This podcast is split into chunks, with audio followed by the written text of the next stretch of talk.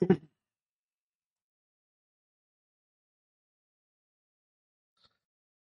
morning, good morning. Let's do a show. Let me get just one more thing set up.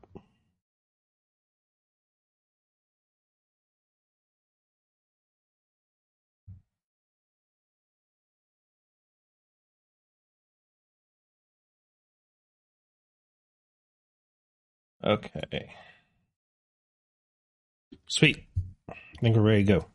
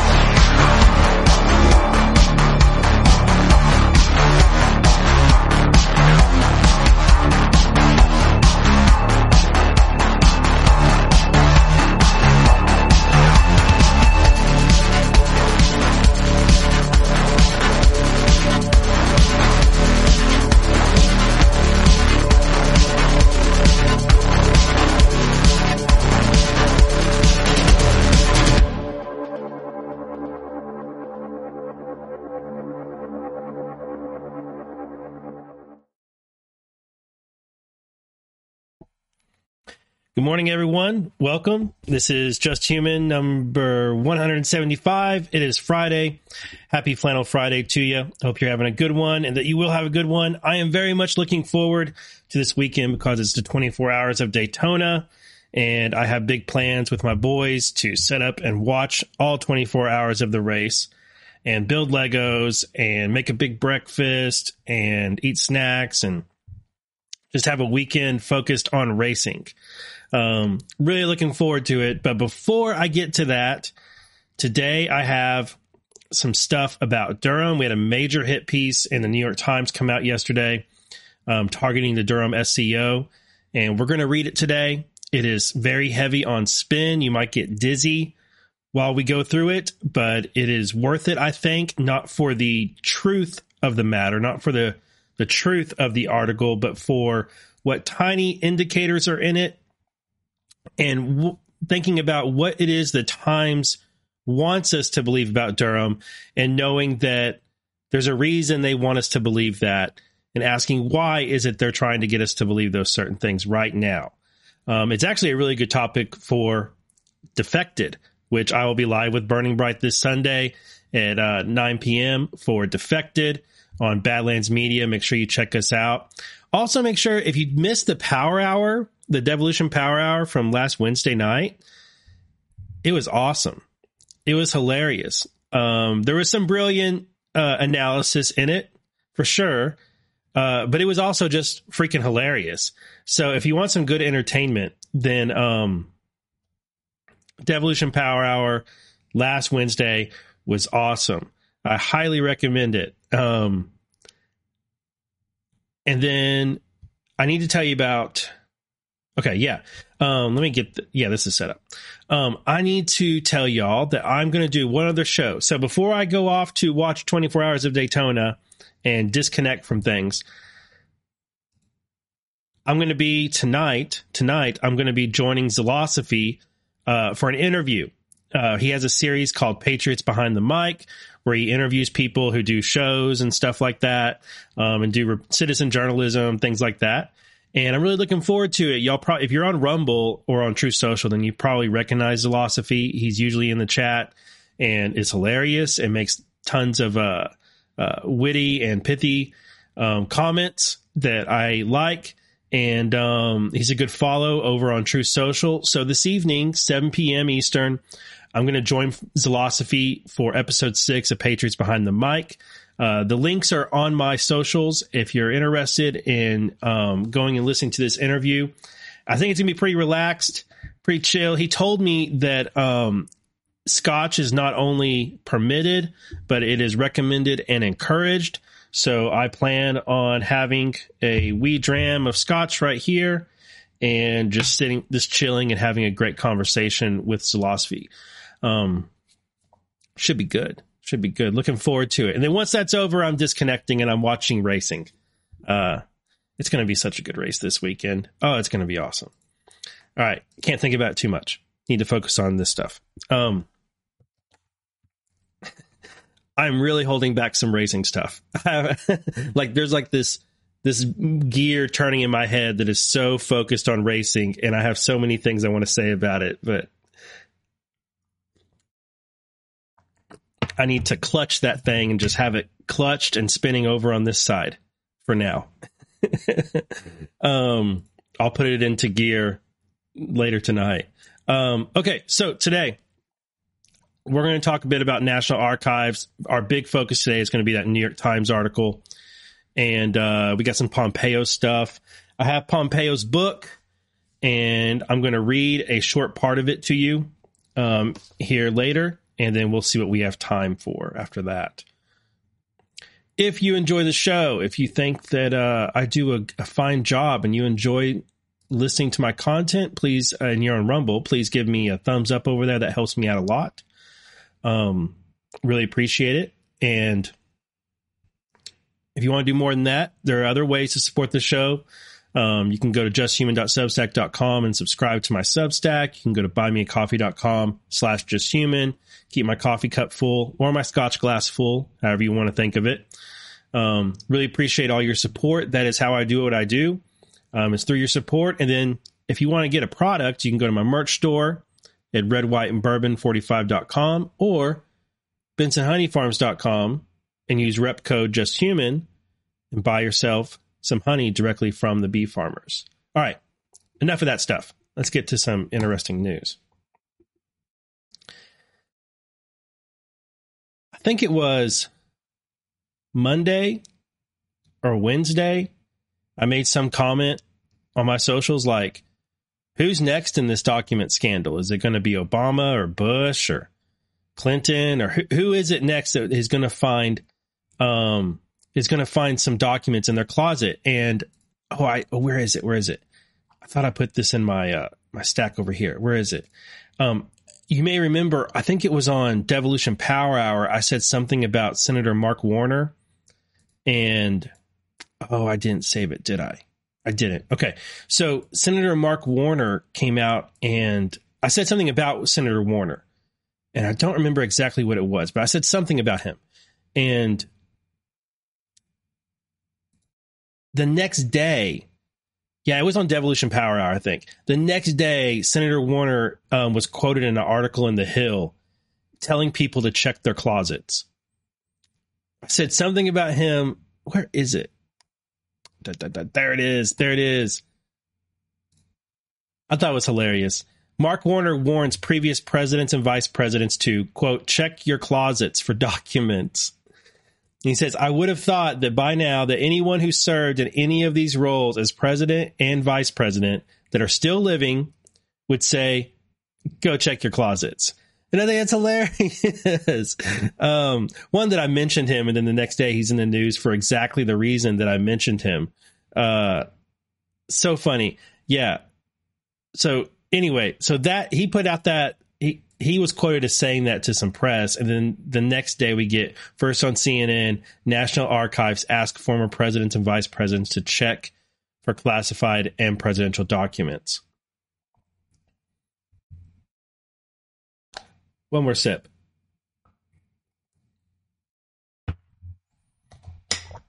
The National Archives is formally asking former presidents and vice presidents to recheck their personal records for any classified documents or other presidential records in the wake of classified documents discovered in the homes of Trump, Pence, and Biden. The archive sent a letter Thursday to representatives of former presidents and vice presidents from the last six presidential administrations covered by the Presidential Records Act, including Reagan, who, of course, is no longer with us, but it's still sent to his library or the, his representatives or his archives. Um, Quote, the responsibility to comply with the PRA does not diminish after the end of an administration, the letter states. Therefore, we request that you conduct an assessment of any materials held outside of NARA that relate to the administration for which you serve as a designated representative under the PRA to determine whether bodies of materials previously assumed to be personal in nature might inadvertently contain presidential or vice presidential records subject to the PRA, whether classified or unclassified. The letter notes that, quote, while much of the attention of these instances has focused on the classified information, the PRA requires that all presidential records of every administration from Reagan onward must be transferred to NARA, regardless of classification status. Interesting.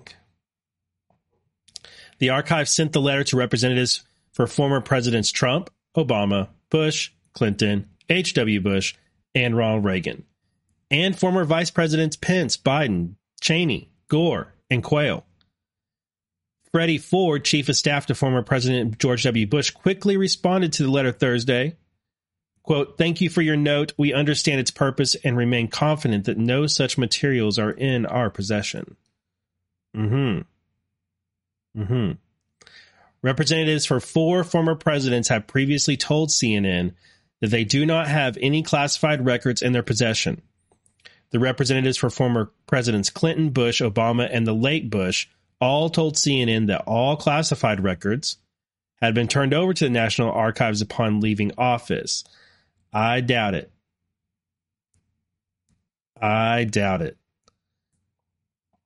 Now, there was no letter to Carter because the Presidential Records Act doesn't cover all the way back to him. Um, it didn't exist. So he's not subject to it. And honestly, I'm not that worried about Carter. Um, Quayle, Dan Quayle confirmed to CNN that everything was turned over to the archives, and sources familiar with the records of Cheney said he also turned everything over when he left the White House. A spokesperson for Gore said he and his staff turned everything over when leaving the White House, and no classified material has been discovered since. Mm-hmm. Good morning, everyone. JC Bird, Joe Lang, Liz Garcia. Thank you very much. Appreciate the Rumble rant, and I like this comment from uh, from Brian Murphy. Check yourself before you wreck yourself. Yeah, it is kind of that kind of that kind of letter. Um, now, NARA has put out statements before saying that they have that they've taken control of all of Obama's records. They said this on um here, let me just find it. Nation, if I can spell. They said this back when um President Trump's during President Trump's Mar-a-Lago raid. Uh they put out a statement that because of all the talk and because of Trump saying that Obama has all these millions of records and you know he brought up all of those records that he took. Uh, the National Archives put out a statement saying no no no we have we have collected all of those. We have them. Um try to remember where it is that they have this statement. I think it's right here in the press releases from 22 from August. No, that has to do with programs. anyway, they put out a statement saying that they have control of all of the records. And that's completely contrary to what President Trump was saying. Um, but I think they had just taken control of them. I don't think it was, uh, it was like they've, it wasn't, it definitely was not that they've always had his records. It's that they've taken control of his records since then. Um, but it's interesting to me that they're then sending a letter to Obama and saying, make sure you don't have any classified or unclassified records of any kind. It's just interesting. I'm trying to remember where on this website it is. That gummit. I should have grabbed it before. It's there's records here. Let me see. Let me see.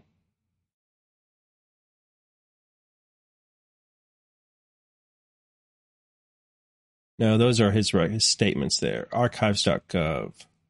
Archives.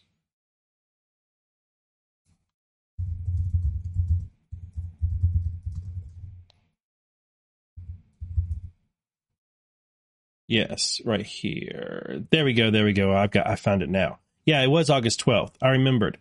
The National Archives and Records Administration assumed exclusive legal and physical custody of Obama's presidential records when President Barack Obama left office in 2017 in accordance with the PRA. NARA moved approximately 30 million pages of unclassified records to a NARA facility in Chicago area where they are maintained exclusively by NARA. Additionally, NARA maintains the classified Obama presidential records in a NARA facility in Washington, D.C. As required by the PRA, former President Obama has no control over where and how NARA stores the presidential records of his administration.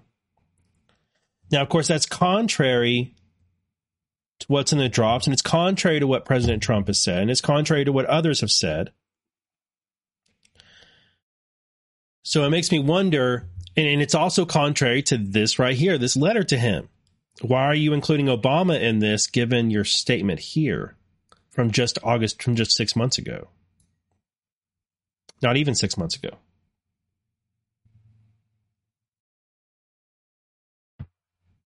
Hmm. Seems to me that there's some there's some possibility here that NARA doesn't have all of Obama's records. And so they're they're throwing up a, a sign saying, make sure you check. Make sure you've turned them all over to us. I think because the next thing they're going to get is going to be a subpoena of some sort or a visit by the FBI. And I know a lot of people think, no, that's not going to happen. That's not going to happen. The FBI is crooked and doesn't do anything right, and they're bad, and the DOJ is corrupt, and it's all swamp. Nothing ever happens. Nothing ever happens. Why would you ever think that? Well, the FBI and the DOJ were at Joe Biden's house the other day.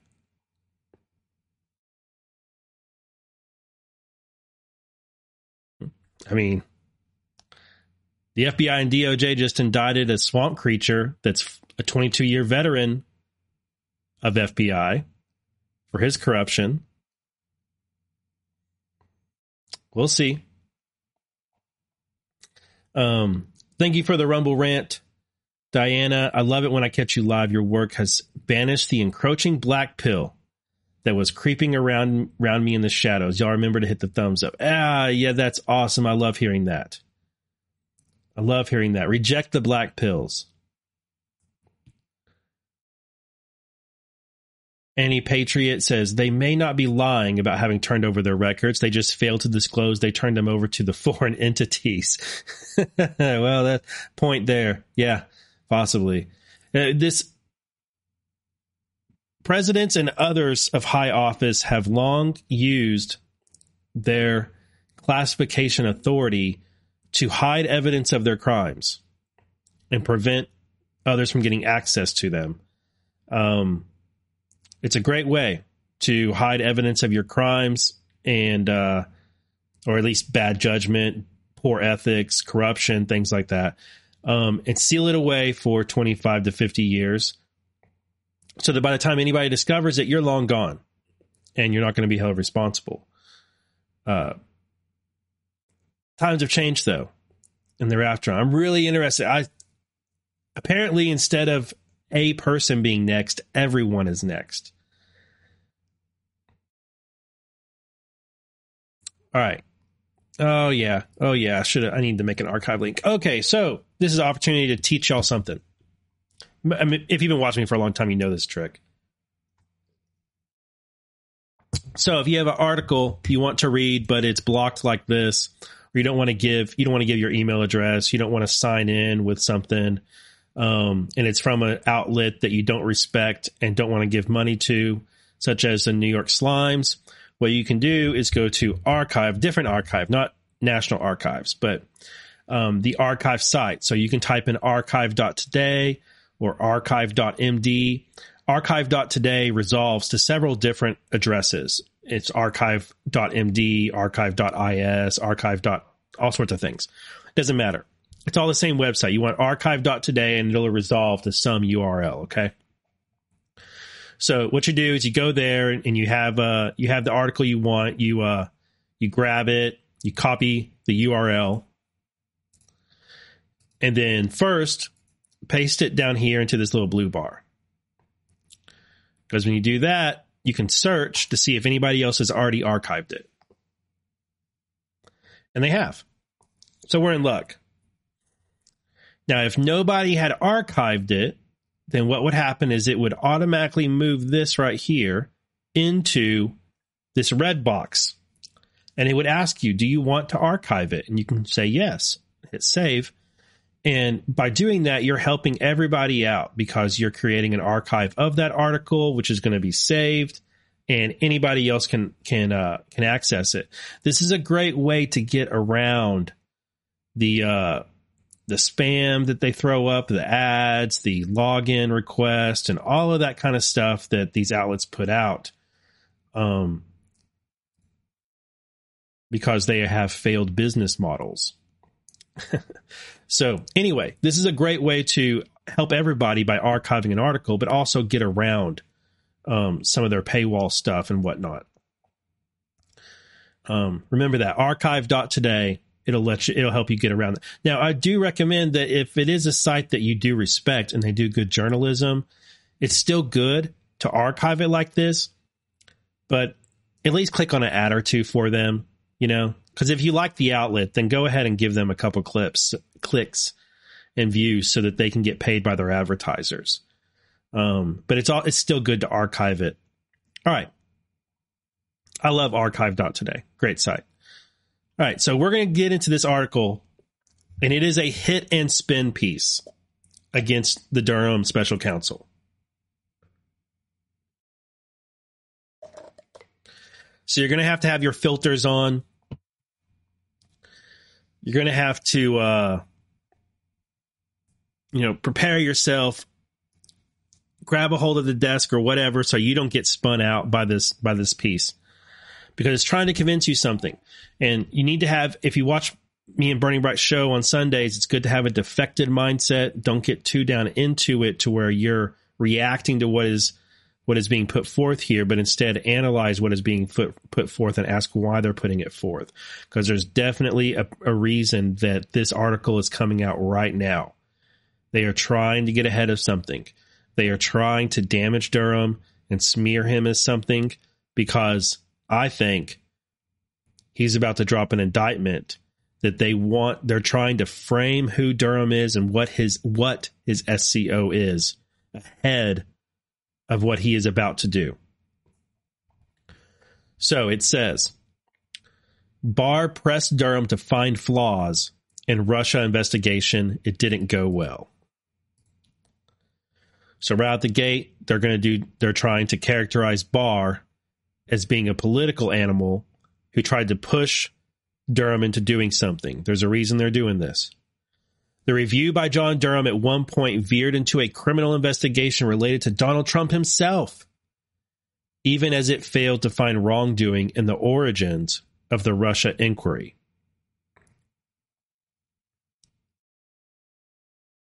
This is by Charlie Savage, Adam Goldman, and Katie Benner, the usual suspects the usual suspects, right?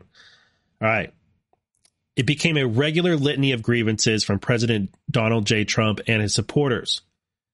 The investigation into his 2016 campaign ties to Russia was a witch hunt, they maintained, that had been opened without any solid basis, went on too long, and found no proof of collusion. Egged on by Mr. Trump, Attorney General William P. Barr set out in 2019 to dig into their shared theory that the Russia investigation likely stemmed from a conspiracy by intelligence or law enforcement agencies. To lead the inquiry, Mr. Barr turned to a hard nosed prosecutor named John H. Durham and later granted him special counsel status to carry on after Trump left office. So I have warned for a very long time that one of the reasons for the Barr and Trump kayfabe, where they appear to not be on the same team and throw, you know, they're throwing throwing some mud at each other, is to try and create separation because eventually their enemies are going to try and conflate Durham, Barr, and Trump all together as one political animal, and that Barr and Durham are Trump's attack dog who are doing Trump's bidding, and it's all crooked and political, and you shouldn't, you know, you shouldn't regard them as being after anything ethical or hold them in high regard because it's just politics as usual, and it's a particularly nasty type of politics because it comes from the bad orange man, right? We're there We're there. The New York Times, who they're them they they're very mad at Barr because they view Mr. Barr as being a uh, someone who protected Trump. That's their view. That's the leftist view is that Barr protected Trump and now Durham is out to try and get revenge on people who put forth the Russia collusion story. And yes, yes, yes it, they are actually still, still pushing Russiagate, Spygate, Russia, Russia, Russia collusion. Still, it's the year 2023, and the New York Times and these authors are still pushing that Russia collusion has a basis and that the Durham Special Counsel does not. Back to the article. But after four years, far longer than the Russia investigation itself, they're upset about that because they they wanted the Russia investigation to thoroughly rout all MAGA patriots out of the GOP so it could go back to being part of the Uniparty completely. Mr. Durham's work is coming to an end without uncovering anything like the deep state plot alleged by Mr. Trump and suspected by Mr. Barr that's not true. And if you've been paying attention to the Durham Special Counsel, you know it's not true. There is much evidence, much evidence of the exact deep state plot that has been spelled out by Barr and Trump. Moreover, a months long review by the New York Times found that the main thrust of the Durham inquiry was marked by some of the very same flaws including a strained justification for opening it and its role in fueling partisan conspiracy theories that would never be charged in court. That Trump allies claim characterized the Russia investigation. See what they're trying to get, see how they're spinning it? Here's the spin it's a strained justification. It's conspiracy theories. Interviews by the Times with more than a dozen current and former officials have revealed an array of previously unreported episodes that show how the Durham inquiry became roiled by internal dissent and ethical disputes as it went unsuccessfully down one path after another, even as Mr. Trump and Mr. Barr promoted a misleading narrative of its progress. Now, we know there are no leaks.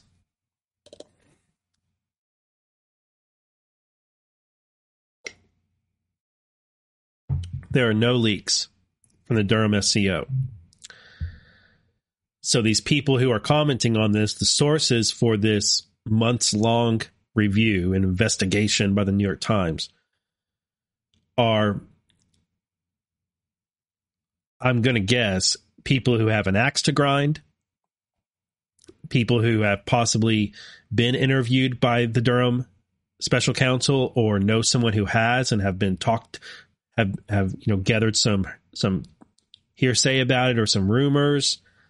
Um, and then we also further down, we're going to find out a defense attorney has uh, jumped in and given some comments.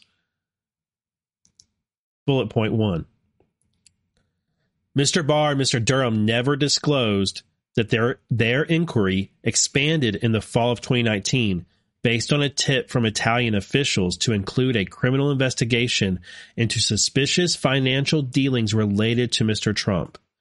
The specifics of the tip and how they handled the investigation remain unclear, but Mr. Durham brought no charges over it looking forward to finding out the details of this one because I, it's very, it seems very like a, uh, it's the exact kind of claim that seem that you that it's going to get inverted. Like so so often when they claim some crime or something suspicious that Trump was involved in, they characterize it 180 degrees out of phase. And then when you learn the details of it, you realize it was the opposite. It was the other way around. This one.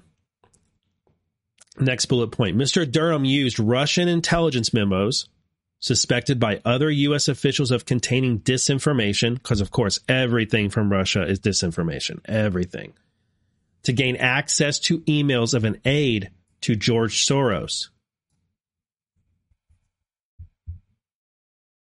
That might be the most interesting thing in this article. Mr. Durham used grand jury powers to keep pursuing the emails even after a judge twice rejected his request for them. The emails yielded no evidence that Mr. Durham has cited in any case he pursued yet. This is fascinating to me because I want to know exactly how it is that Durham came to go down a road of evidence that led him towards Soros. He wasn't he wasn't after these emails for no reason. There's some line of there's some line of evidence, some line of investigation here that Durham felt worthwhile to use grand jury powers to go after these emails. And he went to a judge, and tw- it says right here the judge twice rejected his request for these emails.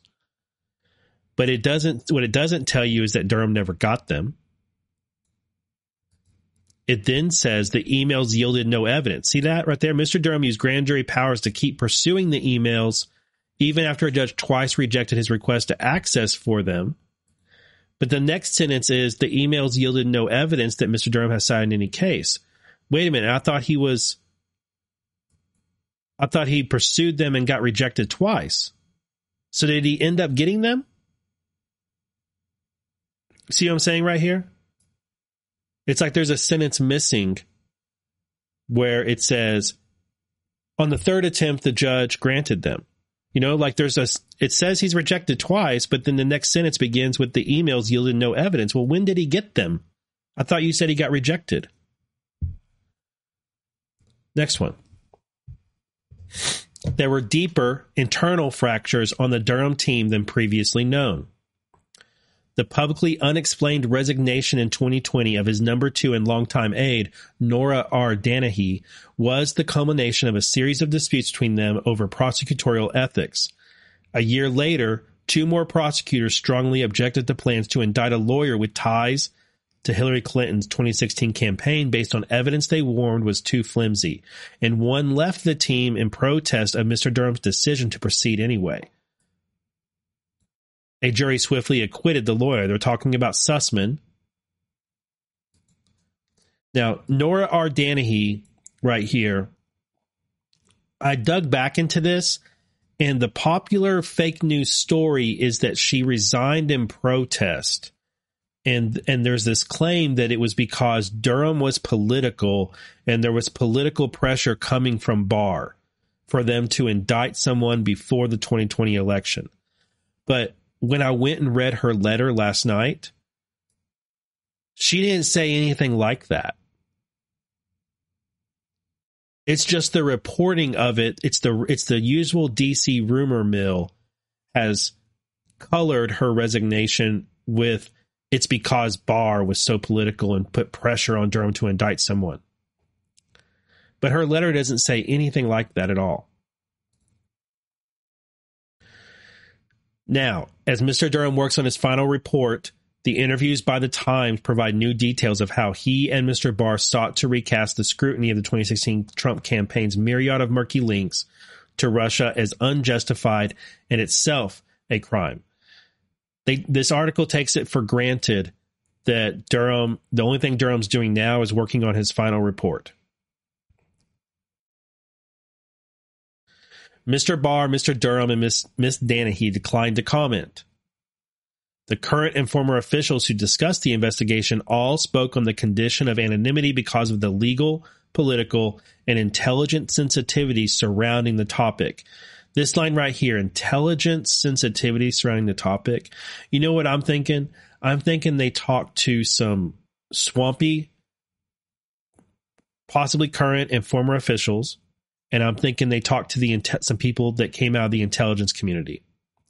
I wonder how many people who are a source for this article also signed that are also one of the 50 people who signed that letter about how Hunter Biden's laptop was Russian disinfo.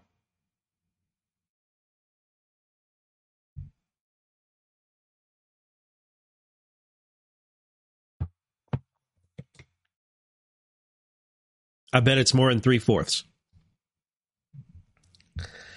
A year into the Durham inquiry, Mr. Barr declared that the attempt, quote, to get to the bottom of what happened in 2016 cannot be, and it will not be, a tit for tat exercise. We are not going to lower the standards just to achieve a result. Good. I agree with that. But Miss but Robert Luskin, a criminal defense lawyer and former Justice Department prosecutor who represented two witnesses Mr. Durham interviewed, said that he had a hard time squaring Mr. Durham's prior reputation, reputation as an independent minded straight shooter with his end of career conduct as Mr. Barr's special counsel. This stuff makes my he- makes my head spin, Mr. Luskin said.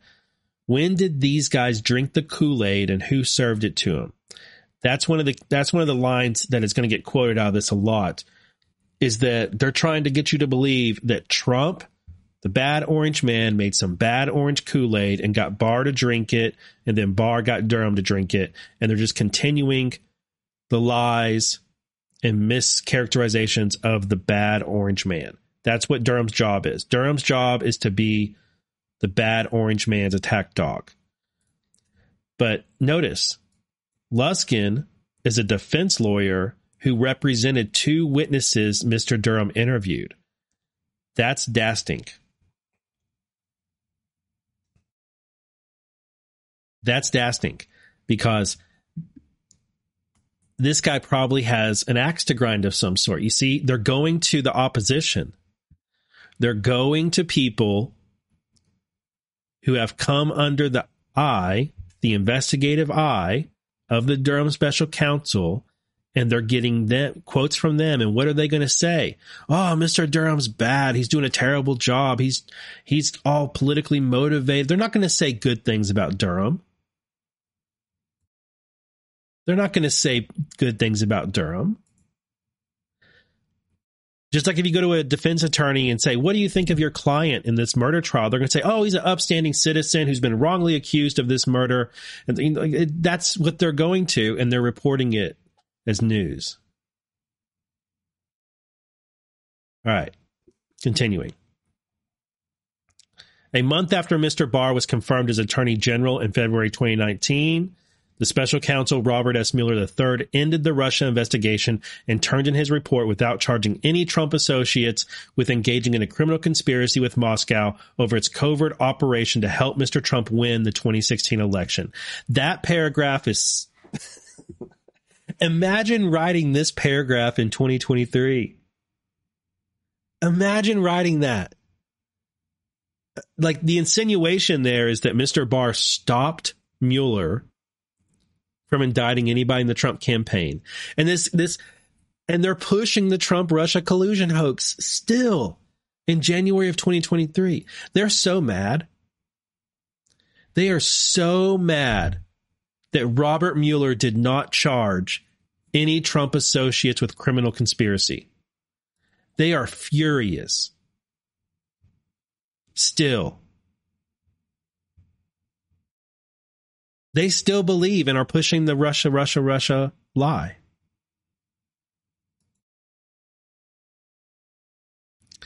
Mr. Trump would repeatedly portray the Mueller report as having found, quote, no collusion with Russia. The reality was more complex. In fact, the report detailed numerous links between the Russian government and the Trump campaign. Yeah, that the deep state and Hillary Clinton campaign planted. And it established both how Moscow had worked to help Mr. Trump win and how his campaign had expected to benefit from the foreign interference. I think you're talking about the Hillary Clinton campaign winning and Rodney Joffe benefiting from the foreign interference. That spring, Mr. Barr assigned Mr. Durham to scour the origins of the Russia investigation for wrongdoing. Fox telling Fox News that he wanted to know, quote, if officials abuse their power and put their thumb on the scale in deciding to pursue the investigation. Quote, a lot of the answers have been inadequate, and some of the explanations I've gotten don't hang together, he added. While attorneys general over, uh, while attorneys general overseeing politically sensitive inquiries tend to keep their distance from the investigations, Mr. Durham visited Mr. Barr in office for at times weekly updates and consultations about his day to day work. They also sometimes dined and sipped scotch together, people familiar with their work said. That actually makes me feel better about the Durham investigation. I mean, I already feel really great about it, but that makes me feel even better. In some ways, they were an odd match. Taciturn and media averse, the goateed Mr. Durham had spent more than three decades as a prosecutor before Mr. Trump appointed him the United States Attorney for Connecticut. Administrations of both parties had assigned him to investigate potential official wrongdoing, like allegations of corrupt ties between the mafia informants and FBI agents, uh, and its CIA's torture, terrorism detainees, and destruction of evidence. He found all those things. Durham indicted FBI agents for being mafia, for being uh, for covering up for the mafia. Why are they saying it's allegations? Why are they saying it's allegations of corrupt ties between mafia informants and FBI agents when he actually did find exactly that and put people in jail?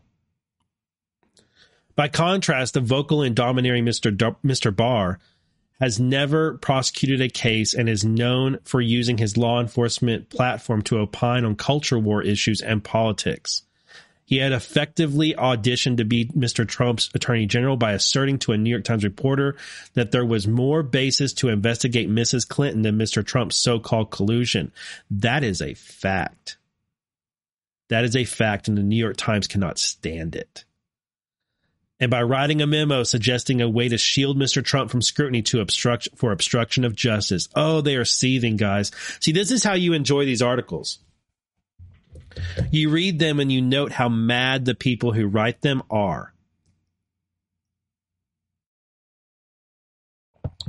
They are so pissed years later that Barr wrote that memo, which shielded Trump from obstruction of justice prosecution by the Mueller special counsel. These people go to bed at night with images of Durham, Barr, and Trump in their head, and they can't. They're they're like they're like that ring lib, liberal. They cry themselves to sleep at night thinking about Bill Barr, Trump, and Durham. But the two shared a worldview, Barr and Durham. They are both Catholic conservatives and Republicans. Born two months apart in 1950, as a career federal prosecutor, Mr. Durham already revered the office of the Attorney General, people who know him say.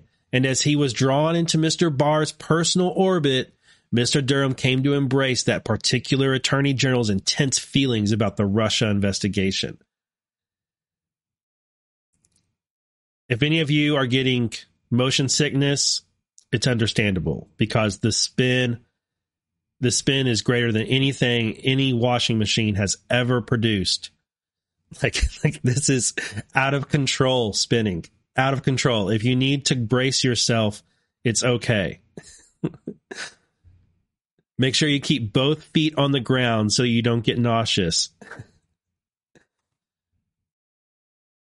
All right, next section. At the time Mr. Barr was confirmed, he told aides that he already suspected that intelligence abuses played a role in igniting the Russia investigation and that unearthing any wrongdoing would be a priority. In May 2019, soon after giving Mr. Durham his assignment, Mr. Barr summoned the head of the National Security Agency, Paul M. Nakasone, to his office. In front of several aides, Mr. Barr demanded that the NSA cooperate with the Durham inquiry. He demanded. he demanded. Referring the CIA and British spies, referring to CIA and British spies, Mr. Barr also said he suspected that the NSA's friends had helped in instigate the Russia investigation by targeting the Trump campaign aides briefing on the meeting. Oh, targeting Trump campaign aides briefed on the meeting said. And repeating a sexual vulgarity, he warned that if the NSA wronged him by not doing all it could do to help Mr. Durham, Mr. Barr would do the same to the agency. I guess Mr. Barr said if you you know, if you F Durham, then I'm going to F you or something like inter- interesting. Mr. Barr's insistence that he had surmised bewildered intelligence officials. But Mr. Durham spent his first months looking for any evidence that the origin of the Russia investigation involved an intelligence operation targeting the Trump campaign.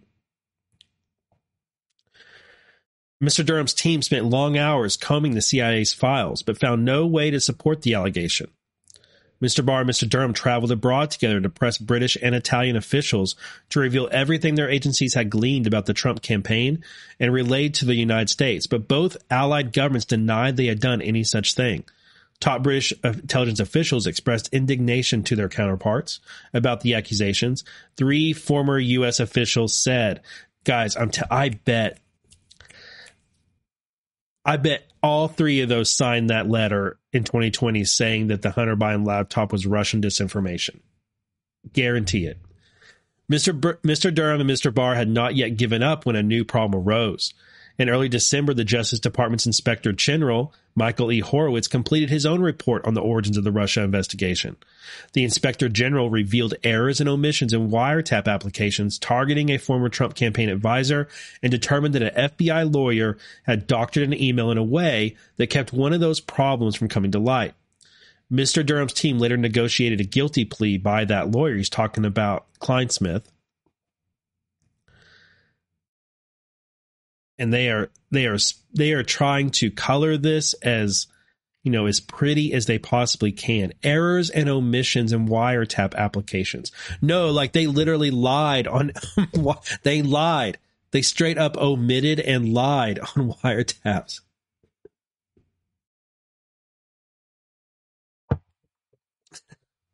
But the broader findings contradicted Mr. Trump's accusations and the rationale for Durham's inquiry. That's really okay. This is one of the main thrust of this article is they want to convince the reader that the rationale, the basis for Durham's special counsel is flawed. They want to convince their reader that the Durham special counsel is illegitimate, that it never should have been brought, that it's a product of the politicization by Trump and Bill Barr of the DOJ. That's what they, they want the reader to look at this and walk away thinking, if not for Bill Barr, Robert Mueller would have indicted several people in Trump's orbit, if not Donald Trump himself. If not for Bill Barr, Trump would have been impeached for obstruction and removed from office. If not for Bill Barr, Trump wouldn't have gotten away with what he got away with. And this Durham investigation is flawed from the get go. It's baseless. It's found nothing like what Trump wanted it to because Trump is lying. It's all conspiracy theories, and Durham is just chasing conspiracy theories. That's what they want the reader to believe. And you need to ask yourself why? Why do they want the reader to believe that? Because if it's true that Durham is done, if it's true that Durham is done, he's writing his report and then he's going to retire and buy season tickets to the Boston Red Sox and spend the rest of his time drinking scotch and, and going to Red Sox games. If it's true, if, if those things are true, then why write a hit and spin piece like this? Just let the report be published do your sliming of the report and move on. There's no need to write a hit and spin piece if Durham is done, right? There's no need to do this frame up job. There's no need to write an article like this to convince people of these things. If Durham is truly done and going off to watch baseball and enjoy his retirement.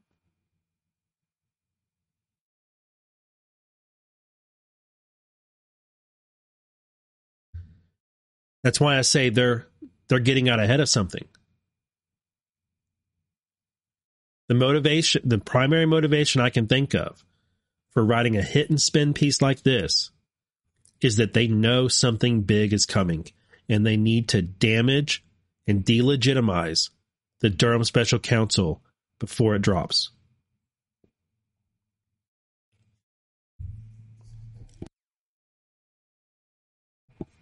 Okay the broader findings, talking about Clinesmith, the broader findings contradicted Mr. Trump's accusations and the rationale for Durham's inquiry. Mr. Horowitz found no evidence that the FBI actions were politically motivated, and he concluded that the investigation's basis, an Australian diplomat's tip that a Trump campaign advisor had seemed to disclose advanced knowledge that Russia would release hacked Democratic emails, had been sufficient to lawfully open it.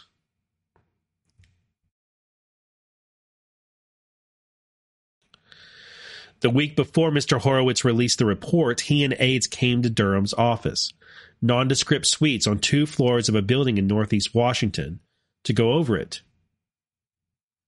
Mr. Durham lobbied Mr. Horowitz to drop his findings that the diplomat's tip had been sufficient for the FBI to open its full counterintelligence investigation, arguing that it was enough at most for a preliminary inquiry, according to officials.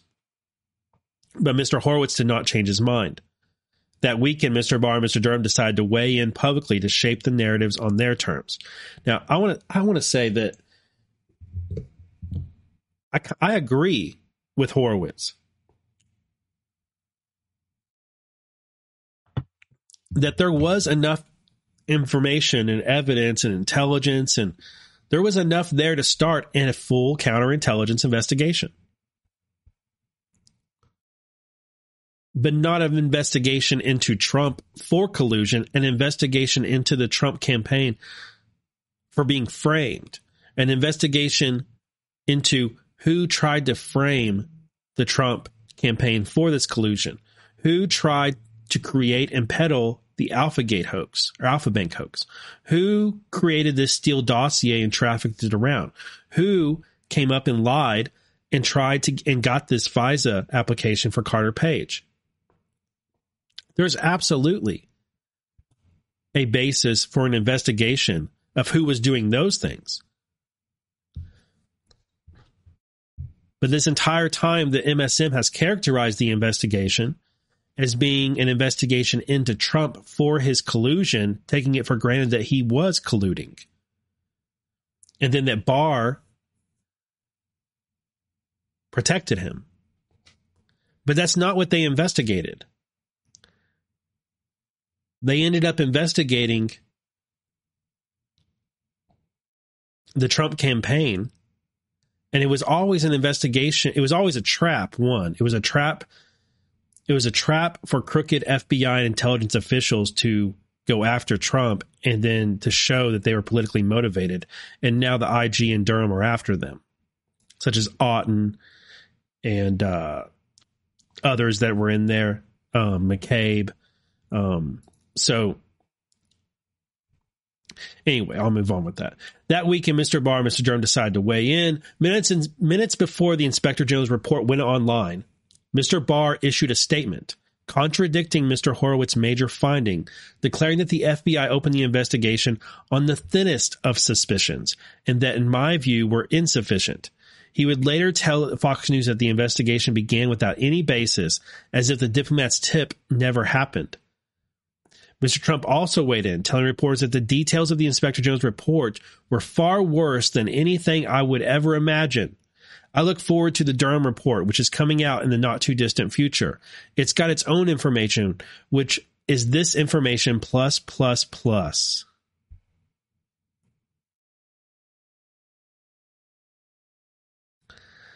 Plus plus plus.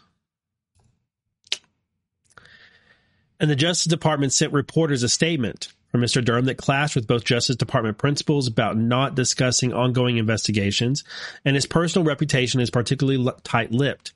He said he disagreed with Mr. Horowitz's conclusions about the Russia investigation's origins, citing his own access to more information and evidence collected to date. But as Mr. Durham's inquiry proceeded, he never presented any evidence contradicting Mr. Horowitz's factual findings, about the basis on which FBI officials opened the investigation. By summer 2020, it was clear that the hunt for evidence supporting Mr. Barr's hunch about intelligence abuses had failed. But he waited until after the 2020 election to publicly concede that there had turned out to be no sign of foreign government activity and that the CIA had stayed in its lane. After all,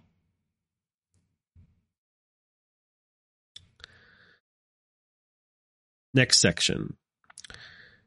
On one of Mr. Barr and Mr. Durham's trips to Europe, according to people familiar with the matter, Italian officials, while denying any role in setting off the Russia investigation, unexpectedly offered a potentially explosive tip linking Mr. Trump to certain suspected financial crimes.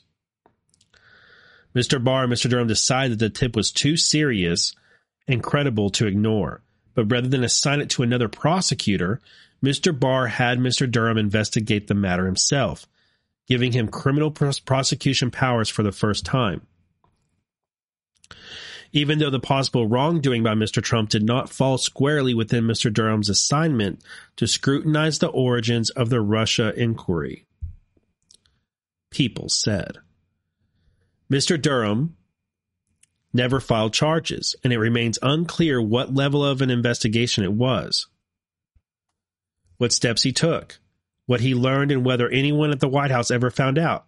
So they don't know anything. They literally just have someone saying a tip came from the Italians that there was some sort of financial matter that Trump may have been involved in, and Barr let Durham investigate it. The extraordinary fact that Mr. Durham opened a criminal investigation that included scrutinizing Mr. Trump has remained secret. I want to know. I really want to know what this is. I really want to know what this is because there were people in the Trump campaign that were trying to get business deals related to Russia. And I just can't help but wonder if this is going to I'm going to remember this. I'm going to remember this secret investigation. And I think in the future we're going to find out that it wasn't Trump who did anything wrong. It was some part it was part of the effort to frame Trump. But in October 2019, a garbled echo became public. The Times reported that Mr. Durham's administrative review of the Russia inquiry had evolved to include a criminal investigation, while saying it was not clear what the suspected crime was.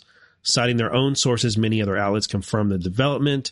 The news reports, however, were all framed around the erroneous assumption that the criminal investigation must mean Mr. Durham had found evidence of potential crimes by officials involved in the Russia inquiry.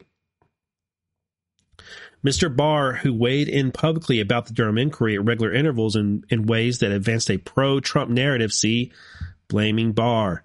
Blaming Barr chose in this instance not to clarify what was really happening. I'm telling you guys, this is such a key reason why Barr and Trump have a falling out. That's fake. That's why there's Trump and Barr kayfabe, is because they know they know that these types of accusations are coming ahead of Durham indicting some really big targets, and they need to have that distance between them. By the spring and summer of 2020, with Mr. Trump's reelection campaign in full swing, the Durham investigation's failure to deliver scalps in time for the election began to erode Mr. Barr's relationship with Mr. Trump. Mr. Barr wrote in his memoir, which I still need to read. I have it, but I still need to read it. Mr. Trump was stoking a belief among his supporters that Mr. Durham might charge former President Barack Obama and former Vice President Joseph R. Biden Jr. that proved too much for Mr. Barr, who in May 2020 clarified that, quote, our concern of potential criminality is focused on others. Even so, in August, Mr. Trump lashed out in a Fox News interview asserting that Mr. Obama and Mr. Biden, along with top FBI and intelligence officials, have been caught in, quote, the single biggest political crime in the history of our country. And the only thing stopping charges would be if Mr. Barr and Mr. Durham wanted to be politically correct.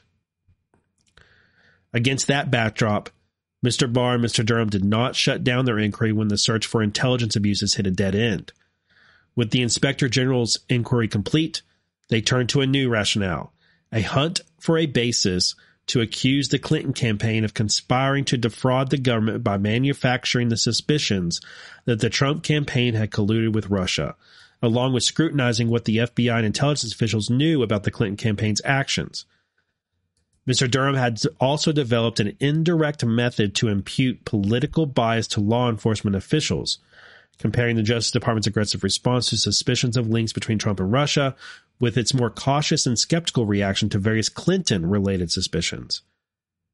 He examined an investigation into the Clinton Foundation's finances, Huber, Huber, in which the FBI's repeated requests for a subpoena were denied.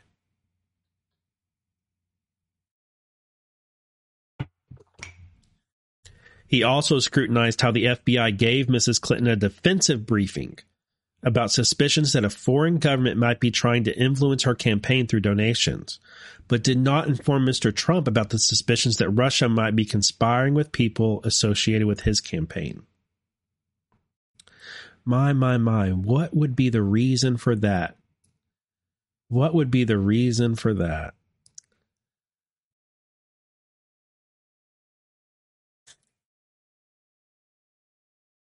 I know this is a. Uh, I know this article has tons of garbage spin, guys, but there's a value in reading it. It's not for the truth of the matter, it's for what it tells you about what their motive is in writing it. And also, there's a couple hints here and there about something. Next section. We're almost we're a little, we're over halfway done. During the Russia investigation, the FBI used claims from what turned out to be a dubious source, the Steele dossier. Well, at least the Times is admitting the Steele dossier was dubious.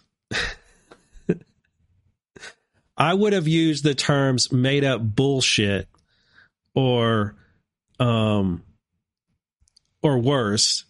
Um but at least the Times is calling it dubious. It was opposition research indirectly funded by the Clinton campaign. Campaign. No, it was pretty, pretty, pretty directly funded. Pretty. It's, it was pretty directly funded by the Clinton campaign in its botched applications to wiretap a former Trump campaign aide. The Trump, the Durham investigation did something with parallels to the incident. What? What? The Durham investigation did something with parallels to the incident. In Durham's case, the dubious sources were memos whose credibility the intelligence community doubted, written by Russian intelligence analysts and discussing purported conversations involving American victims of Russian hacking, according to people familiar with the matter. Of course, of course, we got anonymous sources, people familiar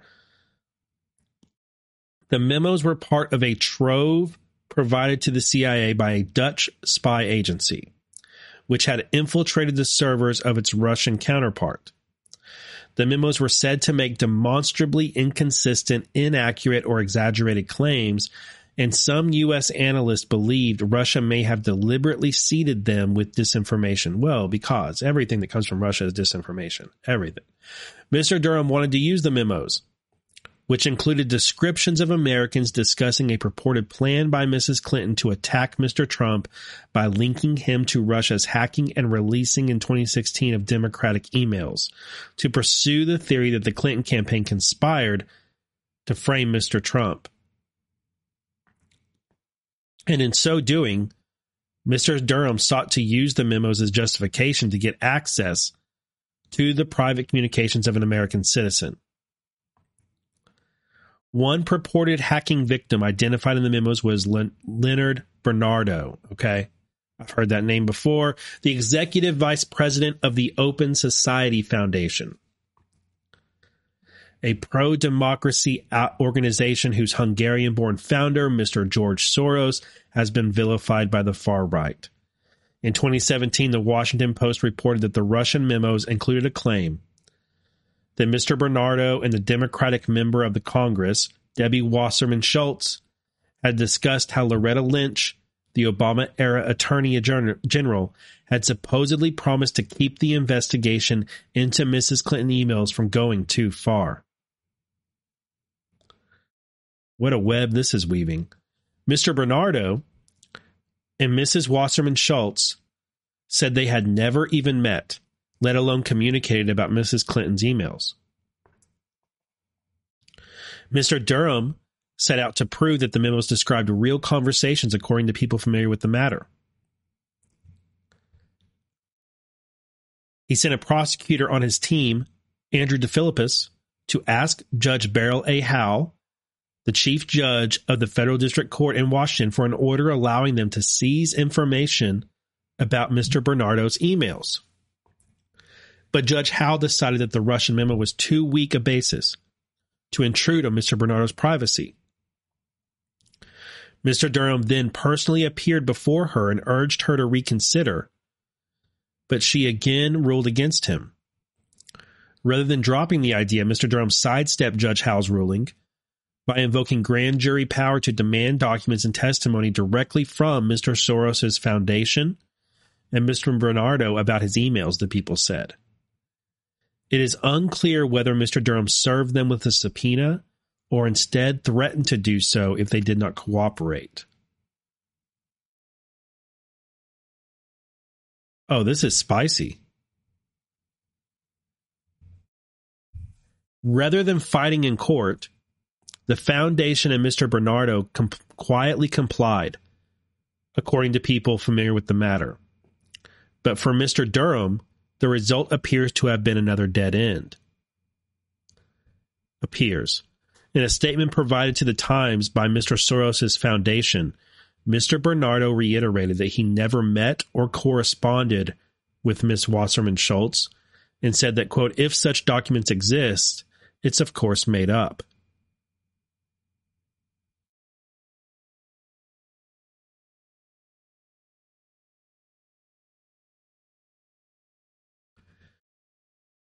Okay. So the claim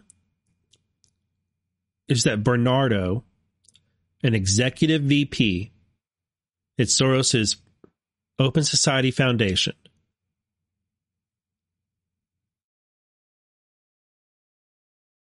and Representative Debbie Wasserman Schultz of Florida discussed with each other that Loretta Lynch pr- promised to keep the investigation into Hillary Clinton's emails from going too far, that she promised to protect Hillary Clinton. Bernardo and Schultz said they never talked or met, and they've never talked about Clinton's emails. Prosecutor Andrew DeFilippis went to Judge Howell and said, I need to get these emails meaning I need a warrant what that what they mean is they they're saying I need a search warrant for the email accounts of uh, Bernardo, the VP of Open Society. And the judge said, no, this isn't a good enough basis to get something like that. So Mr. Durham goes goes in front of Hal and tries to argue it. And she's like, nah, I don't think so. We need more of a basis in order to violate someone's privacy like that and get we need more we need more here in order to get a search warrant for someone's email accounts, okay? So Durham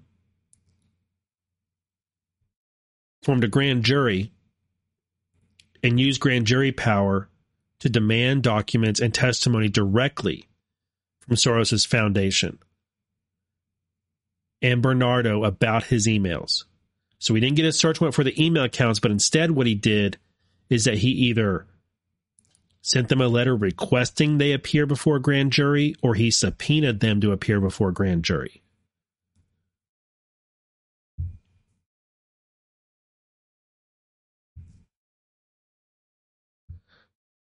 The, found, the Open Society Foundation and Mr. Bernardo quietly complied.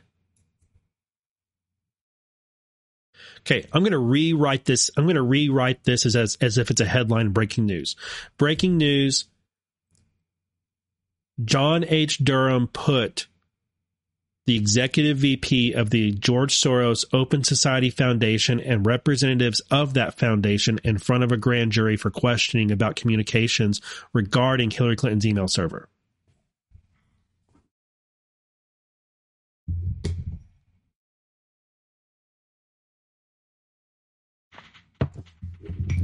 If just these paragraphs right here came out, if that was all this was, that would be an appropriate headline. Breaking news Special Counsel Durham formed a grand jury and used grand jury powers to get George Soros's Open Society Foundation and the executive vice president of that foundation in front of a grand jury to question them about Loretta Lynch, Debbie Wasserman Schultz, and communications about Hillary Clinton's email server.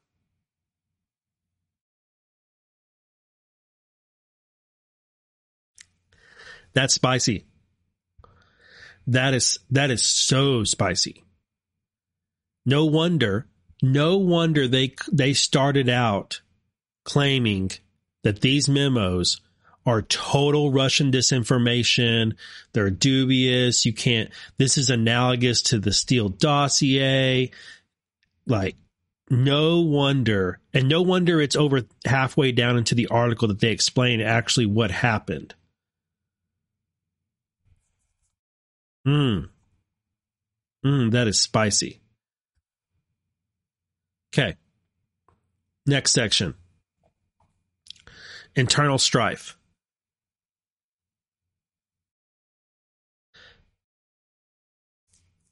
Never would I, never had I ever imagined that there would have been a chain of evidence that would have led John Durham to investigate George Soros's Open Society Foundation in any way. But here we are. Internal strife. As the focus of the Durham investigation shifted, cracks formed inside the team. Mr. Durham's deputy, Miss Dannehy, a longtime close colleague, increasing increasingly argued with him in front of other prosecutors and FBI agents about legal ethics. Miss Dannehy had an independent standing as a respected prosecutor. In 2008, Attorney General Michael Mukasey assigned her to investigate whether to charge senior Bush officials with crimes related to a scandal over the firing of U.S. attorneys. In 2010, she decided no charges were warranted. Ms. Dannehy complained to Mr. Durham about how Mr. Barr kept hinting in public, hinting darkly in public about what? What? Dannehy complained to Durham about how Mr. Barr kept hinting darkly in public about the direction of their investigation.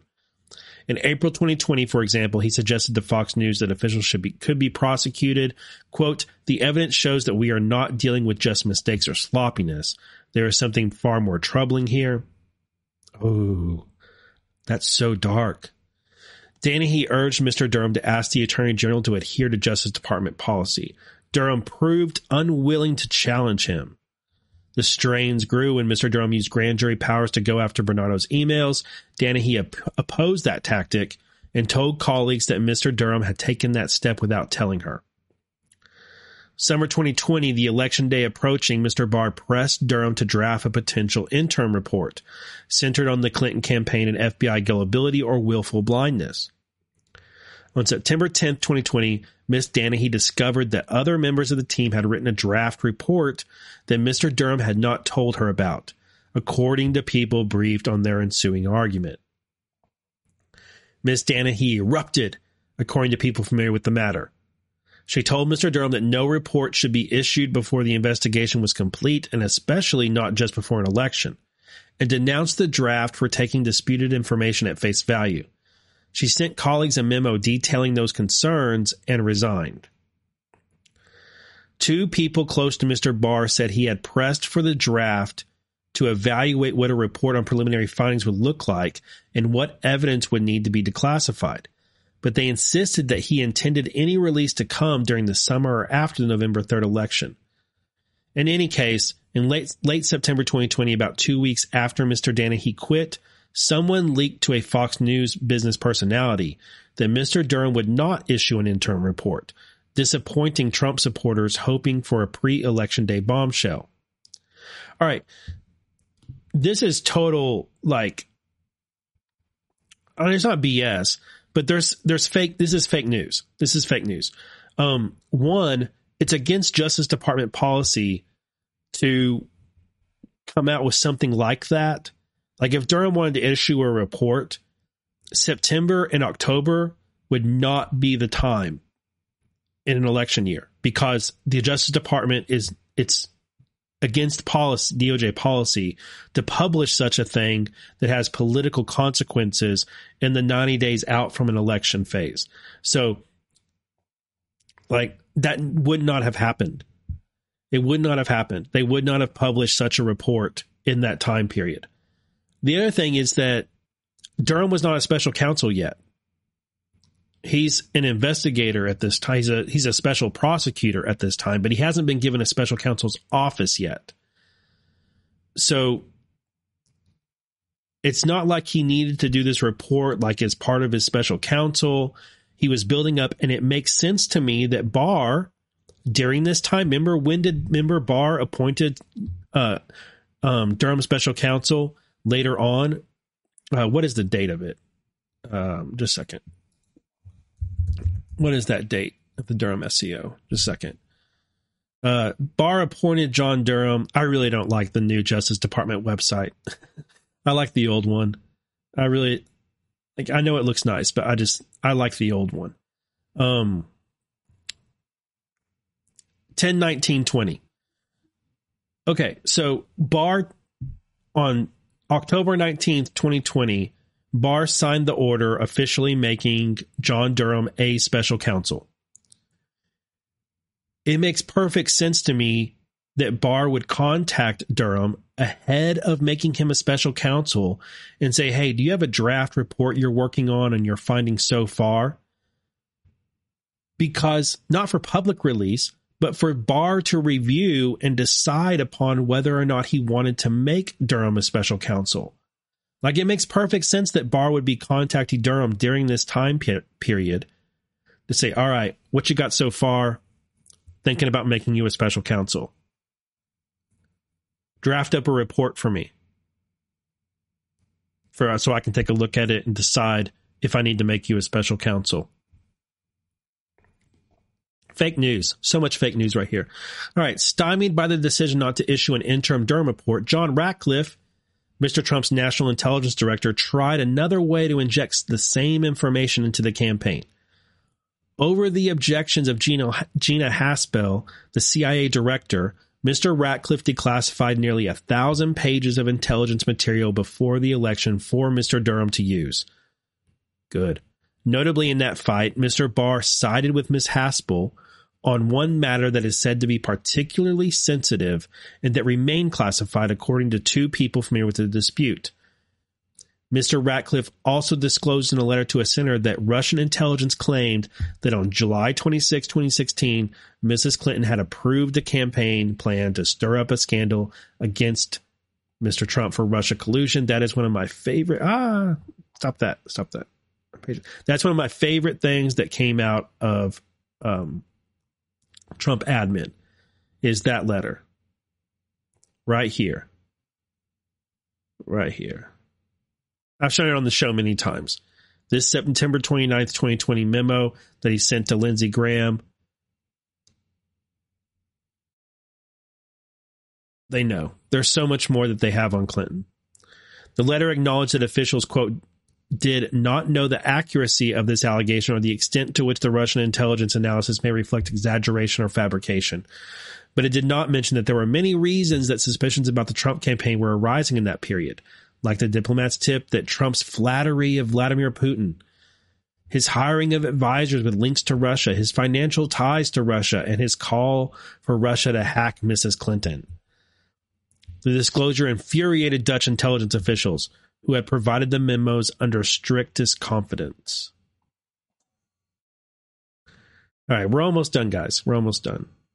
We got, yeah, we're almost done and then uh, we'll get over the motion sickness. Late in the summer of 2020, if you need a barf break, it's okay. Just grab a trash can. It's okay. There's no shame. Everybody pukes sometimes. Late in the summer of 2021, Mr. Durham prepared to indict Michael Sussmann, a cybersecurity lawyer who had represented the Democrats in their dealing with the FBI about Russia's hacking. Two prosecutors in Mr. Durham's team, Anthony Scarpelli and Neeraj N. Patel, objected according to people familiar with the matter.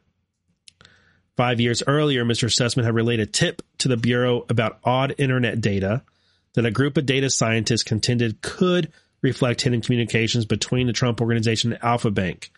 The FBI, which by then had already launched its Russia investigation, briefly looked at the allegation but dismissed it.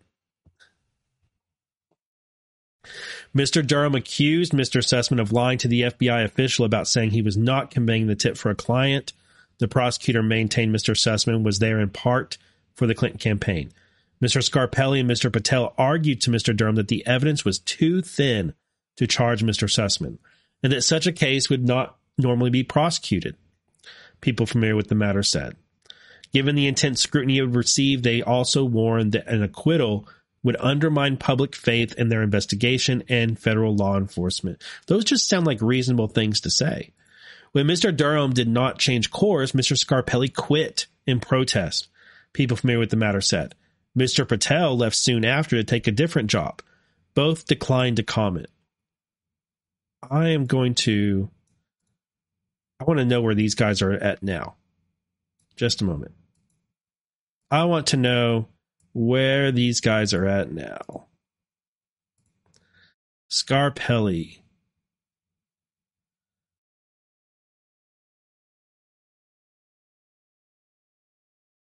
Um, okay, this is from lawyer.com. Anthony Scarpelli, U.S. Attorney's Office.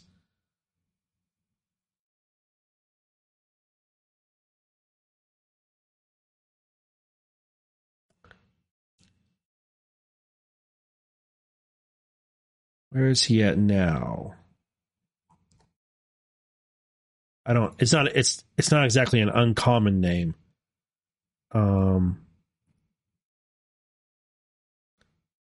I want to. Uh, this page doesn't exist. Well, it used to exist. He's not a realtor. I doubt he's a realtor anyway.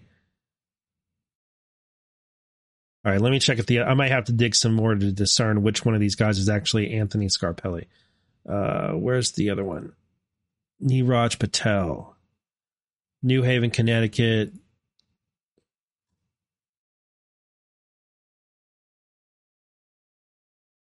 That's 2005. Where's he at now? Where's he at now?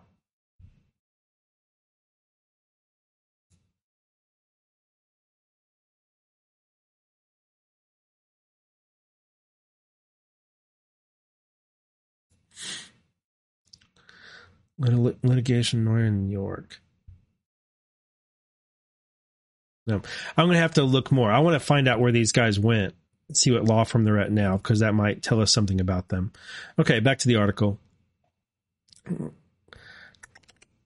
Too thin.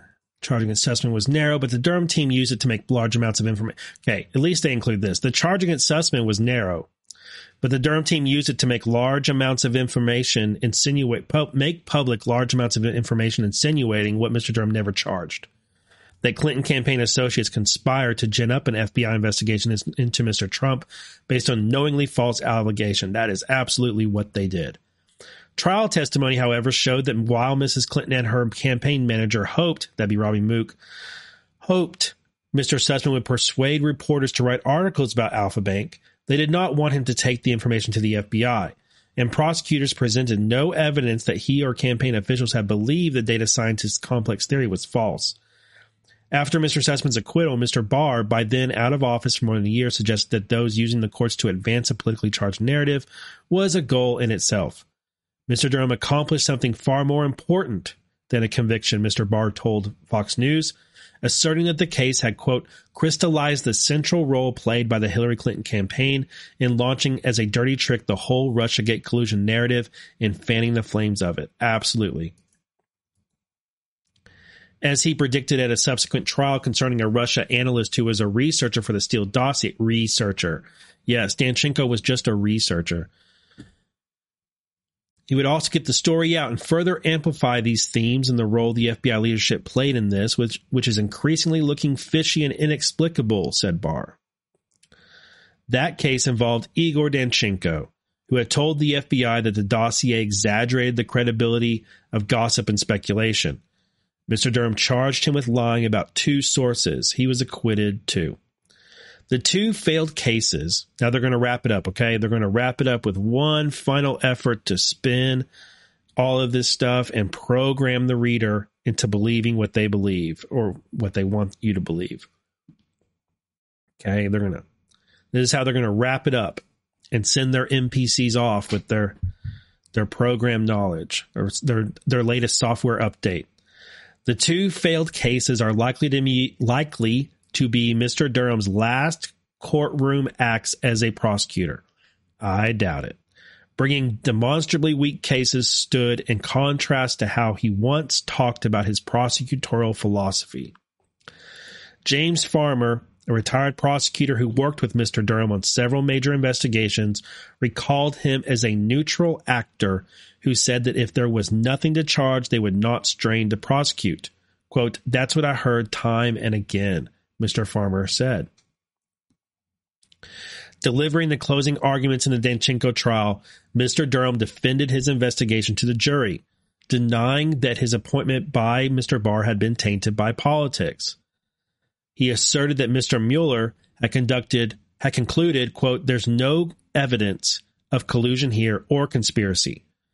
A formulation that echoed Mr. Trump's distortion of the Russia investigation's complex findings and added, quote, is it wrong? Is it the wrong question to ask? Well, then how did this get started? Respectfully, that's not the case. The judge interrupted Durham. You should finish up, Mr. Durham. That's what they want. They want you to believe Durham is done. He's finishing up. It was a crooked investigation from the get go. It was baseless and anything that comes out from it is going to be baseless and political uh, junk. That's what they want. What they want. So why? Why are they trying to program people with this information now? Think something's coming.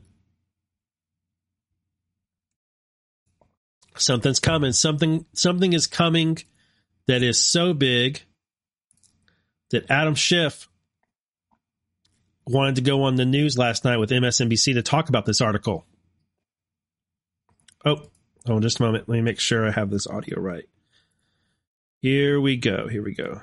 Reaction to the developing news this week. Uh, report in the New York Times about the background uh, on the uh, investigation. This this investigation that uh, Attorney General Barr uh, started with a special prosecutor where one of the staff, a couple of the staff resigned because of what they considered the uh, ethical misconduct uh, of that special prosecutor, who has so far obtained uh, none of the uh, evidence or convictions that he set out to obtain, which was to prove that the origins of the investigation of Donald Trump's connections uh, to Russia were illegitimate origins. Uh, there's that combined with uh, the arrest and indictment uh, of a top level FBI operative in the New York office who was involved in these same issues. Well, you know, I think it, it goes to show, Lawrence, uh, and again, I think we need to be reminded of this. Bill Barr was a terrible attorney general. Uh, and he authorized this investigation because Donald Trump was demanding it. Uh, he intervened in criminal cases of people like Roger Stone uh, and others, Mike Flynn, uh, to protect those that were lying to cover up for themselves and to cover up for Donald Trump. We haven't seen the kind of breakdown of the independence of the Justice Department since the Nixon administration. Uh, and for all of the efforts that Barr and his special counsel made to, to try to investigate the investigators, uh, and discredit the, the origins of the investigation into Trump's uh, Russian connections, um, it has produced almost nothing. Uh, but again, the purpose was to give Donald Trump an argument uh, in his reelection uh, and an argument to the American people that he was somehow the victim um, for a party, a Republican Party that claims to be against victimhood. Uh, their party leader often plays the biggest victim in the country. that gives me a thought. I've got a thought based on this appearance.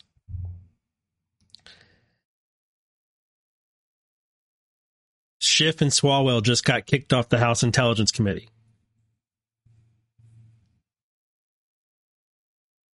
What do you want to bet the New York Times that these reporters are now without their inside intelligence into the Durham Special Counsel.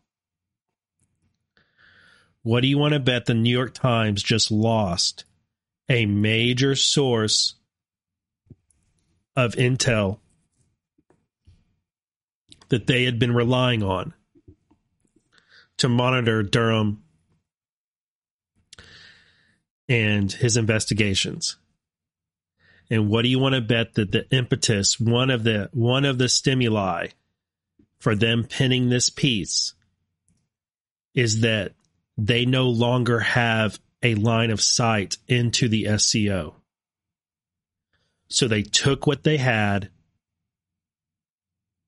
they spun it up as best they could, and did one last hit piece, one last hit piece, smear piece trying to do as much damage as they could to Barr, as much damage as they could to Durham, trying to delegitimize him as much as they could because they can no longer get line of sight via Schiff and Swalwell.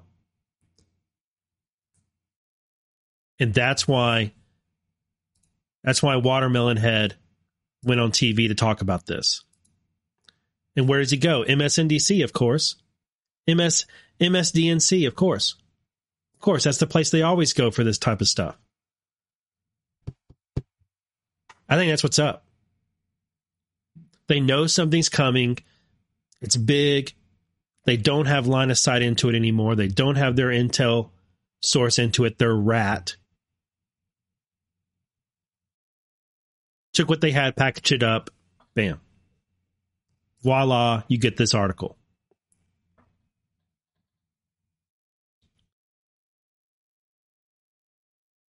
The one big scoop in it has to do with this right here with Soros.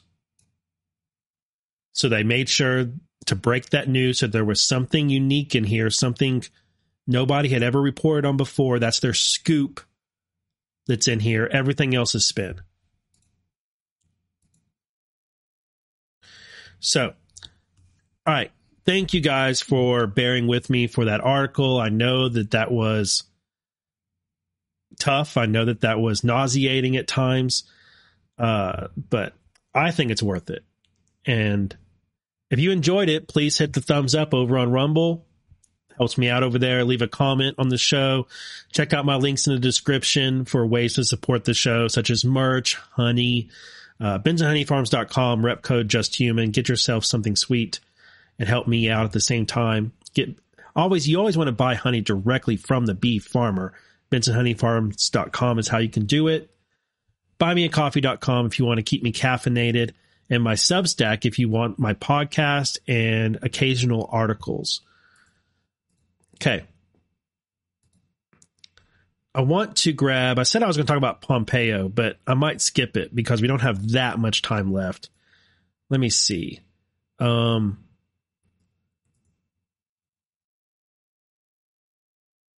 well, well, let me see. Let me see. Let me see. This is in line with what we were already talking about. Pompeo accuses Schiff of leaking classified information. Mike Pompeo, former Secretary of State, on Wednesday accused Adam Schiff directly of leaking classified information from his former Senate seat on the House Intelligence Committee, from which Schiff has been blocked by new Speaker McCarthy. Quote Adam Schiff lied to the American people during my time as CIA Director and Secretary of State. I know that he leaked classified information and that he had been prov- that had been provided to him. Adding that Schiff's tenure as Intel chairman almost ruined that committee. Pressed during the interview on why Pompeo didn't come forward to take actions against Schiff if he believed classified documents had been leaked, Pompeo said, It's a complicated process and it's difficult to pin down precisely what happened. Pompeo said he held back information from the Intelligence Committee because he didn't feel comfortable working with the Schiff led panel. Schiff's office blasted Pompeo for the false and defamatory remarks. I love Pompeo. I know everybody's getting mad at him right now because of some of his comments, especially about Ukraine, but I think he's just he's just doing what he's got to do right now. Something else from Pompeo. This is a great story. Former Secretary of State Mike Pompeo reveals in his new book that he has always thought that many government inspectors general spend too much time grabbing the low hanging fruit instead of hunting down crimes and fraud. They major in the minors, he wrote in his just released book, Never Give an Inch Fighting for the America I Love. And none of the dozens of IG offices throughout the government, he added, was worse than the Department of State's. To prove his point, check out this story. This is a great Pompeo story. To prove his point, the former top Trump administration official wrote that he once asked the office to determine if a clearly unethical financial scheme by him and his wife would be allowed. Quote, I told them that'd be the State Department's Inspector General. I told them that my wife flies to foreign countries to give speeches for a fee of $500,000 each, all of it paid for by foreign governments, with the proceeds going to the Pompeo Foundation. Some of the people working for the Pompeo Foundation might well be current department employees. I needed to know if this whole setup caused any ethical problems for me or the department. In deadpan style, I told them I needed a memorandum from them confirming that this activity was lawful. He didn't need an answer, knowing that the ethics department would crush the plan. But their reaction, their reaction, um, ah, ah, but their reaction enforced his view that the IG played politics. Quote, the ethics team didn't get it. What I had described was exactly what Secretary Clinton and her husband had done when she sat on the seventh floor. It's hard to imagine a more significant conflict of interest or ethical risk than a Secretary of State's spouse sticking a tin cup in front of world leaders while his wife was still in office. Pompeo wrote in his Scorched Earth autobiography, a top 10 Amazon bestseller. That makes me happy. When I left them, when I let them in on my jest, they didn't think it was funny. I told them I didn't think it was funny either. I asked them to produce for me the document that allowed Bill Clinton to take that money for the Clinton Foundation. with which the Clintons paid or paid off certain persons to do their bidding. He added, though there was no further discussion about approving a memo. There was one reaction from the IG's office. Quote, from that moment forward, the ethics team and the inspector general declared war on me. Pompeo described leaks from the office that meant to undermine his control of the department, and eventually he fired the inspector general. The liberal media attacked the move, claiming that it must have been because the IG was on the trail of a career ending scandal involving Pompeo. But he said, quote, this was nonsense. And it's worth noting for the record that neither the fired IG nor anyone else informed me about his investigations, which, by the way, never found evidence of ethical violations. Pompeo is awesome. He is awesome, and I have his book right here. So let's end on this. So I haven't read a whole bunch of his book. Uh, I've barely read any of it. But in the first part, I wanted to see how it is he became CIA director. Because that's one of the things that people hold against him is, oh, well, he was CIA, so once CIA, always CIA. He must be bad whatever. And um, I've always thought it was, pardon me, I've always thought it was not um, a good line of thinking that Trump would ever allow someone to be in charge of CIA that Trump didn't trust and have some control over. Trump is not naive. He knows what the CIA is. He knows what they do. He's not going to put somebody in the CIA who is going to work against him. He's going to put somebody in the CIA who he absolutely trust and who is going to do the job that he needs them to do. And he chose Pompeo for that reason. My favorite thing that Trump ever said about Pompeo, it was when he made Pompeo Secretary of State after firing Tillerson, he said that Pompeo thinks like I do, and that we're always on the same page. And I really think that tells you all you need to know about Pompeo is that Trump and Pompeo are of the same mind. Which means that Trump can let Pompeo go and do what Pompeo needs to do without worry. It it's it tells you right then and there that he trusts him. Um.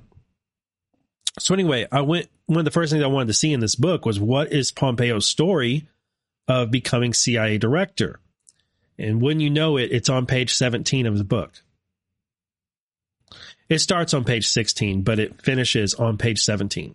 I'm not. I'm not kidding, and I find that incredibly important um, or notable and I would say that is absolutely 100% intentional that the CIA story is on page 17 of his book.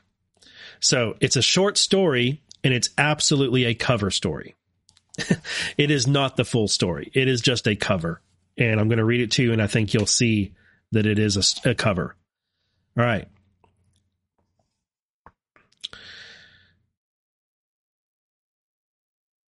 as I he did an interview with Trump. Okay, so on page 15 it talks about how he met with Trump and they had conversations about different things and Bannon was there. They talked about dogs and uh, Russia and Putin and China and Iran and Jared Kushner was there. All that, okay? And then it says, as I left Trump Tower on Wednesday afternoon, I assumed that there would be other interviews and that I would hear back in a week or two. Dinner with our son that night felt left us all dizzy, with the thought of the potential burden and opportunity. Still, we didn't share the fact of the interview with anyone else. The next morning, I was back at work in my congressional office meeting with constituents. In the middle of a discussion on farm policy, my phone lit up with a call from a 212 area code, New York City. Rudely and uncharacteristically, I excused myself to take the call inside a little closet at the back of my congressional office. I don't think I'd interrupted a conversation with constituents even once in the previous five years. Hello, this is Mike. Hi, Mike, this is Donald. How do you like to be my CIA director? It wasn't so much a question as a confirmation. Sir, it would be a privilege to serve America in that role.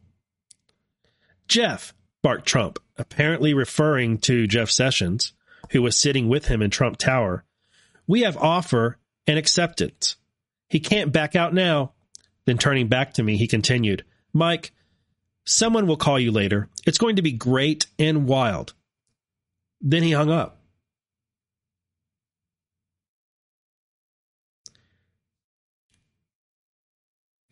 Do any of y'all actually believe that Pompeo got the job as CIA director on a on a on a whim like that? That it was just, hey, you want this job? Uh, sir, it'd be an honor. All right, good. You're in. Call you later. Does anybody think that's how the conversation actually went? I called Susan to tell her that it appeared we were indeed headed for great, important, and wild times. I was going to be the nominee to become the director of the CIA something I told her she could tell Nick and no one else. I returned to the office, finished my meeting, and then asked Jim Richardson, my highly capable chief of staff, to clear the calendar as best he could for the rest of the day. That evening, the media affairs folks from the transition team asked for a biography they could use, as the plan was to make the announcement the next morning at 8 o'clock. We sent them a document that could not have been more than one or two pages. Once the news popped, I called a friend at a law firm that was helped that has helped other Republican nominees through the confirmation process. Within half an hour, I got a call back from his law partner who would guide me through it. His first question was, quote, can you send me the paperwork you submitted for the transition team's due diligence so I can review it? I told him I had already sent him the entirety of what I had sent the team, my publicly available biography. He asked if I was kidding. When I replied in the negative, he asked, Did they at least interview you and ask you about like sex, drugs, and rock and roll? Nope. The transition team had done virtually no vetting on me. I could almost hear the lawyer's beads of sweat dripping when he said, I'm on my way over to see you now. I'm going to need a few hours with you. Where are you? The transition team was, at this point, moving so quickly that it had relied only on the votes of Kansas's 4th district and my time on the intelligence committee to inform its risk calculus on my confirm- confirmability confirmability less than 48 hours after the interview in less than 5 full days after my first conversation with Pence I was the president elect's choice to lead America's CIA while I still don't know for sure, I believe I was the only person interviewed for the job. Talk about an appetite for risk. I did a quick count of votes in the Senate and fully expected I'd be confirmed as long as I didn't screw up. I also returned to my military training and began to develop my plan for how I would lead the CIA. Even writing, writing this brings back the daunting nature of the task. I'd read histories of the CIA, met hundreds of officers while serving in the intelligence committee, and loved spy movies but to run the world's premier spy outfit was completely different kettle of fish. I began to gather books on Wild Bill Donovan, the founder of the Office of Strategic Offices Services, the OSS. The OSS, founded during World War II, was the precursor to the CIA and represented the core mission of collecting and delivering critical information, as well as conducting espionage operations around the world. I began to think about building a team that was loyal to America and ruthlessly focused on excellence. I would seek to help crush our adversaries by taking informed risk. So, the story in the book is that Trump and team looked at Pompeo's public biography, his time on the Senate in, or on his time on the Intelligence Committee, had one interview with him and then decided we don't need to interview anybody else. Let's just offer it to Pompeo. And then that was it. I don't I don't believe any of that. I mean, I believe the story, but I don't I don't believe that there's that's all there is to it. Not not not there's no doubt in my mind that Trump and team were looking at Pompeo a long time before they ever talked to him and knew that Pompeo was the right guy. Like there's no there's there's no doubt in my mind whatsoever.